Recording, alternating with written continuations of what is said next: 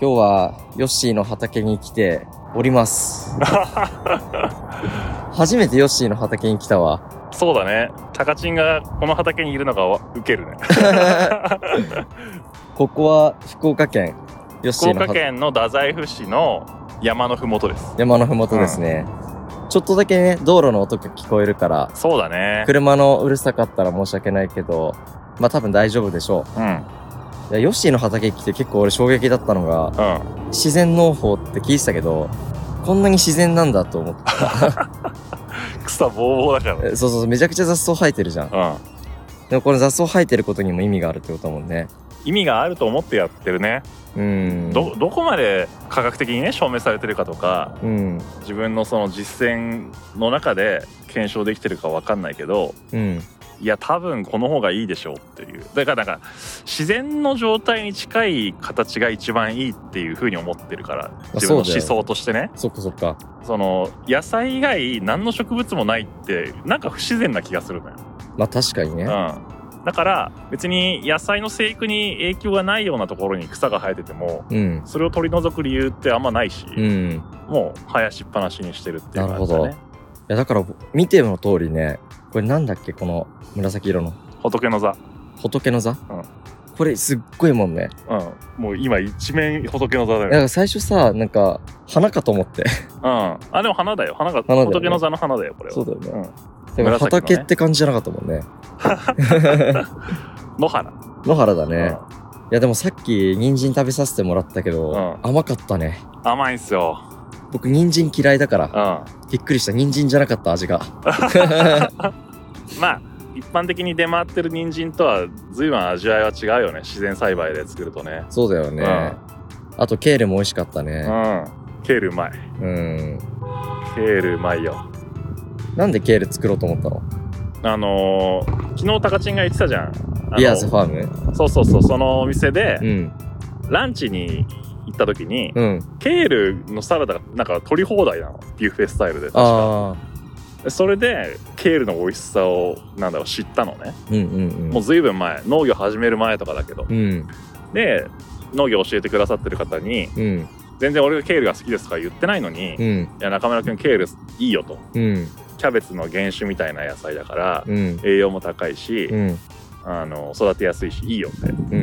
言ってくれて、うんあそうなんですね僕もケール好きなんですよっつっはいてで絶対いつか作ってやろうと思って てうんで去年の秋ぐらいかなうんに撒いたの種をあそうなんだねいやケールってすごいよねなんかそこの店ではケールビールとかがテーマあるよねなんか有名だようね、んなんかケールってこうちょっと粘ってしてるのかな何なんだろうんうあのねっとりしてるねねっとりしてるよ、ね、食感はねそうだよね、何で食べるのがいいのケールってなんか有名なのは青汁の原料だよねあそっかそうだからスムージーとかでもいいだろうし、はいはいはいまあ、サラダもいいし、うん鍋とかでもいいし、うんスープでも何でもいいよねあそうなんだね、俺は多分できたらもうサラダでめちゃくちゃ食べると思うまあサラダが一番美味しいよ ねほんと多分味濃いからさうんもうオリーブオイルと塩とかで全然いいわけよ。あそうだよドレッねシングとか全然いらない。それが一番美味しいよね、う大体のサラダってオリーブオイルと塩が一番美味しくないん野菜がうまければね。そっかうん。この前なんかあのリスナーの方からうん。野菜をいただいてえでオリーブオイルと塩ー、うん。で食べたんだけどめちゃくちゃ美味しかったえー、いいね、う野菜が美味しかったんだよ、多分。そう野菜んそれもなんか無農薬で多分作ってるのかうなんすごいこだわって作ってるって言ってたから、うんいや、そのままがやっぱ一番美味しいよね。ほんとそう思うよ。うん。なんでヨッシーはこんなに無農薬にこだわって作ってるの、野菜を。それやっぱり自分が病気したり体調崩した時に、うん。病院で治ったって言われてるのに、うん全然体調不良が収まんなくて、ああ。毎日ジンマシンが出たりとか、うん。お腹下してたりとか、うん。体もだるいみたいな、うん。いう感じだったんだよね。うん。でまあいろんなこと試したんだけど結果的に食べ物を変えたら随分良くなったあ、そうそなれはん無だ。農薬の玄米とかうん。無農薬のお野菜をたもう毎日食べるようにしたらうん。体が劇的に変わっていったのうん。うん。うん。えーみたいなうん。やっぱり人間の体って食べ物でできるんだっていうさ うん。うんもう当たり前の事実に直面するわけよ、いやそうだよね。うん、で当時は東京に住んでたんだけどうん。福岡で起業するっていうふうに決めた時にうん。だったら福岡だったら都市部から車1時間も飛ばせばうん畑、田んぼ広がるからうん。自分で食べるものを自分で作ってみたいなとうん。思ったのがきっかけだねあそうなんだね、そこですぐに作ったのいや結局さ、うんあのー畑やりたくてもさ、うん土地がないとできないわけそうねだよねで自分は親戚とかに一人も農家がいないから、うんどうやって始めたらいいか全く分かんなかったうんだからもう本当にね市役所とかうん県庁とか行ってんなんかいろいろ農政課の話人に話聞きに行ったりとか、まあ、あとは本当に知り合いの知り合いのまあそのまた知り合いみたいな感じで紹介の紹介の紹介でうんあのようやく農家さんにお会いしてうんで断られるケースもあったし、うんまあ運よく受け入れてくださった方がいてうん貸すよってうんでそれで、まあ、運よく始められたっていうのがえー2017年とかかな6年前かそううでんただやっぱりその時って U ターンっていう会社を起業したばっかりだったから、うんまあ、スタートアップでねうん会社もまだ大赤字でうんで農業もやるっつってると はい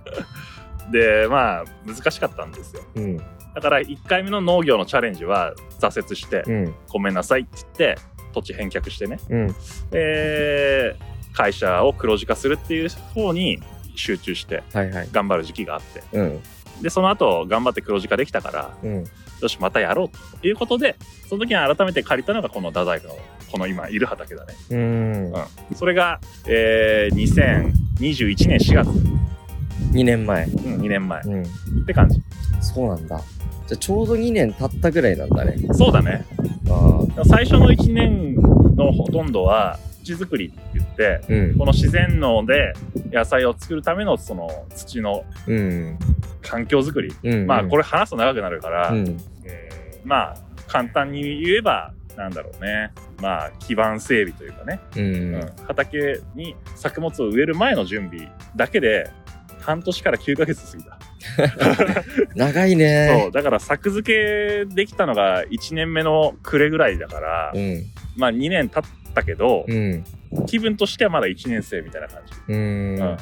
農業1年生です農家1年じゃあやっとやっとあれなんだね食べ物が身になってそうそうようやく収穫できるようになったんだそうそうそうそう失敗ばっかりっすよ失敗ばっかりいね え大変やねやヨッシーみたいなこう作り方してる人っているの世の中にいるいるいるやっぱりいるよ、そういう人たちの本を読んだりとかえ、ーあの直接教えていただいたりとか、うんうんそういう形で学ばしてもらってるね、うん全然我流じゃない、我流じゃないんうだ、んちゃんと教わってるんだうねん、教わるんだけどうんうなんかばっくりしてんのよ ーんなんかこうなんだろう巨人の長嶋さんみたいなさ、うんもう雰囲気で教えてくれるのねそうだねいやそれだけじゃわからんみたいな感じだからすごいこう幅があるわけよはいその幅を埋めるところはやっぱり自分の独創性だったりとか、うん自分の実践だったりとかでうん埋めていかなきゃいけないから、うんそこはもう我流にならざるを得ない、あーだから土台は教えてくれてるけど、うん、だ細かいところは何にも教えてくれてないんだからスポーツのルールだけ教えてもらってるみたいなああそっかそっか自然農法のガイドブック、うんルールブックは聞いてるけど、うんじゃあどういうなんだろうプレーをしようかみたいな、うんうんどういうパフォーマンスをしようかっていうのはもう本当にその本人のうん独創に委ねられる部分しかだよあまあそうそんなもんだよねそうだよね、うんいやよくそれでここまでできたね結構広いからさ思ったよりも広いねまあ一旦あるかないかぐらいだねうんういんやなんか俺さこの農業を通してヨッシーがすごい内政深まるって言ってたじゃん何なんだろうそれって思ってたんだよねうんうんその農業してたらその確かに自分と向き合いながら農作業するかもしれないけどなんで内政深まっていくのそれってあー俺それ全然説明できちゃうけどうんこの高チンがねまた来る時に、うん一緒に農作業をやってよ理解し てほしいもうなんか別にそれ俺が今ここで説明して意味のあることは多分ないよえー、じゃあ一緒にヨッシーと農作業しした人しかそのヨッシーの内政のことは学べないんだいや俺の内政については俺の頭の中覗けないから絶対に理解できないと思うそっかそっかだから本人一人一人がうん来てうんやってみてうんもうやるしかないもう自分のが内政が深まったかどうか、あそっかうん、それでしかないじゃんもう確かにうこの収録のさ、まあ昨日か、んうん山登ったじゃん。高千穂の峰ね高千穂の峰。はい。高千穂の峰に登登ってきたんですけど、うまんあそれも確かにそうか。自分が登ったことですごい深まる内政っていうのがあうったよんね。まあテーマは自分の軸がテーマだったけど、うんあれ例えば登んさないとあのうん、わかんないもんね。分かんないし例えばだけどあれうん登る前に、うん。俺がね高知に対して「高知登山っていうのはねとっっても内政が深まるいい機会だからうん。こうこうこういう風にして内政してごらんとか言ったらさ、ううんるせえお前黙れって話じ ゃない、 そう。でそんなここと言わなかったとしてもさ、うん言わなかったんですな、とうんうん。それでもタカチンはいろんなことを考えたしああるいは対話を通じてなんだろう自分で気づきを得ていくプロセスがあったと思うんだよねあ、まあそうだね。それって教えてどうかじゃないじゃんもうなんかうん。うん山登ってたら自然とそういう感じでしたみたいそっか。いな、うん、や、俺はついついやっぱね、先になんでだろうって考えちゃう癖があるんだろうね。そうねそれは何の意味があるんだろうとうか。んうんえ、でも、ヨッシーに誘われた時は何の意味があるんだろうはよくわからなかったけど、うん登った方がいいと思うって言われたから、うん分かったっつ って。で、鹿児島まで行ってきて。そうだねなかなか福岡から鹿児島は長い距離だったね。 3時間だね3時でもあ間。れ鹿児島の最北部だからうん。本当に鹿児島に行こうと思ったらもっと時間かかるあ、そっか。うんそっから登山で4時間ぐらいそうだね下山まで結局11時ぐらいに登り始めて下山が3時過ぎぐらいだったから ?3 時半ぐらいか。そうだね、うんまあ4時間半ぐらいだね下山し始めた頃になんか分かってきたよね。あそ今う自分の課題は何なのかとああか。ああああうんしかもね、ヨッシーに誘われた時は別に正直絶好調とか思って、うん、人生うまくいってるとか思ってたんだけ ど、なんかヨッシーと登山する2週間ぐらい前から、あれみたいな、ああれこれでいいんだっけなってまた迷ってたかあら、ああ言ってたね、うん、そういうタイミングなんだだね。うん、タイミングが重なるからねねうんそしてなんかやっぱ面白いことに僕は僕のことがわからないタイプだってことが分かったかうら、やんうんっぱ対話を通してしかわからないなと思った。これすごい抽象的な話をしちゃってるから、リスナーさんよくわかんないかもしれよない。くわかんないいかもしれないねねまあでもなんかいろんな種類の人がいるよねだから俺なんかはさ、え。うん。畑に一人でポツンとさうん。ずーっと黙々と作業してるだけでうん。こう内省したりとかうん。自己理解を深めていくタイプうん。なんだけど多分タカチンはなんかこう自分ってどんな人かうん。あるいは自分はどんな役割を持ってるかうん。どういう価値を、えー社会の中で発揮できるかっていうのをよりこう人間関係の中から見出していくようなタイプ、うん。うん、だから自分の中内面だけを見つめててもなんか納得できない感じがあるのかもしれない、そうパだーソナね。リティとしてそうだね。うんなんか相手からの、なんか評価とか、うんわかんないけど、こう、相手の反応を見て、うん結構自分の価値を確かめるタイプではあるから、ああそうだよねというのもやっぱ誰かを支えたいっていう気持ちがすごい強いかうら、んうんなんか自分よがりでやることに対して結構抵抗感があり、や っぱ対象者がいて、うんその人が喜んでくれるから頑張れて、うん反応が来るから、この方向でいいんだって確信を迫ってうん進めるんだよね。うんうんうんってことは、いいねって言ってくれる人がいないと、うんうん結構前に進めない。うんうんうん。だからもう本当人間だよねまあそうだだねか。ら社会的生き物だよねうん。本当に関係性の中でうん、なんか自我を形成していくタイプそうそうそうそう、なんか始める時も大体誰かと話してる時に決まることが多くて、えうん、なんかバーをやろうかなって思ったのも確か誰かと会話してる時に多分決まったあんそうだとなんだ思うしー、うーんまあやめたけどね まだやってみてっていうことはあったけどそれやってよかったけどね、うんうん、なんか古典に入るのも龍之介と対話しててうん入るって流れになったからあそうなんだ入ろっかなって言って入ったし、えなんかその全部対話あれだよねー、うん俺自分からね、提案して、自分からこうしようっていうのって、なんかまあ、いくつかもうラジオでもやってるけど、紹介してるかもしれないけど、うん比較的人生の中でやっぱすごい少ないから、うんうん、多分1、2割ぐらいなんだと。うんうん誰かにやったらって言われて、あ、じゃあやろうかなとか、ご飯とかも大体誰かに誘ってもらってるし、うん自分からあんま誘ってないかも、最近は。受け身昔でもね、すごい誘ってたんだよね。ああそうどのどれぐらい昔って昔っていうか大学生だから28年ぐらい前。ああうん。めちゃくちゃ誘いまくったんだけど、でも疲れてたね。多分誘うことに誘うことが。ああなんか、で、しかも苛立ちを知ってた。ええなんでみんな俺についてこないんだよ。今は全くそういう苛立ちない。ー、あ流れるように誘われたら行くみたいな。いーあーいいねだってたくさん誘われるんでしょや、ありがたいよね。うん誘ってもらえるってめちゃくちゃありがたいんだけどさ。いやなかなか誘われないようん。そんなにしょっちゅう週 2, 2ぐらいで行ってんでしょなんか週2ぐらいでごうん飯とか行ってるいやね。ないよそれだって月8回から10回ぐらい誘われてるってことじゃん うん、今気づけば、もっと多分来てるんだけど、断ってる。あ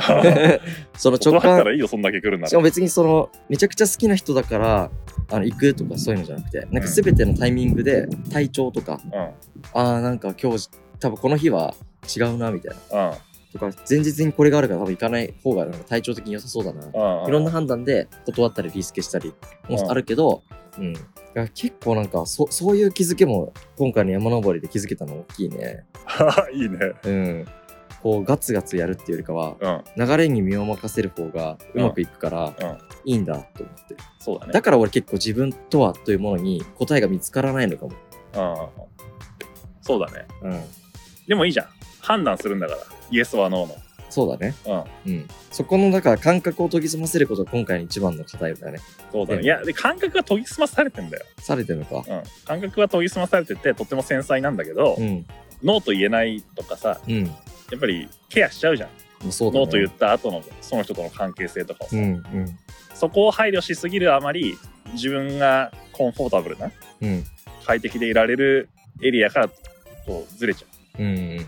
それはなんか誘った側も本望じゃないだろうし、まあそうだようんね。、タカチンもなんかハッピーじゃないしうん。だったらノーって言ったらいいじゃんみたいまあそうだよな、うん、うまく脳っていう技術はないかもね。でも、そう、これからはなんか多分あんま言語化しないで、なんとなくだけでごめんっていう方がいいかも。なんかうまくやろうとしない。うまくやろうとしない大事だよね。いや、それだからヨッシーから教わったからさ、昨日。うん。あ俺うまくやろうと断ってたからね。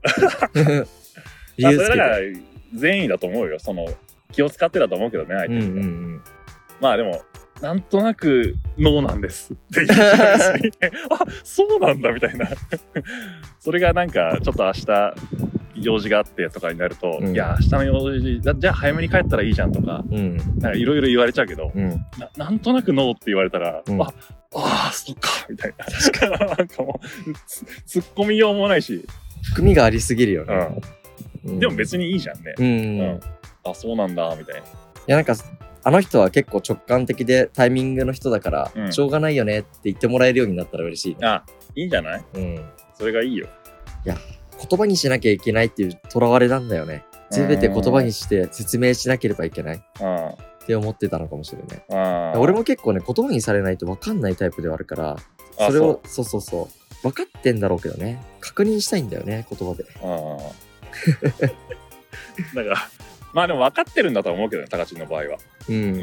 本当に確認したいんだろうそうだね。安心したいんだろうんうんうんうん。う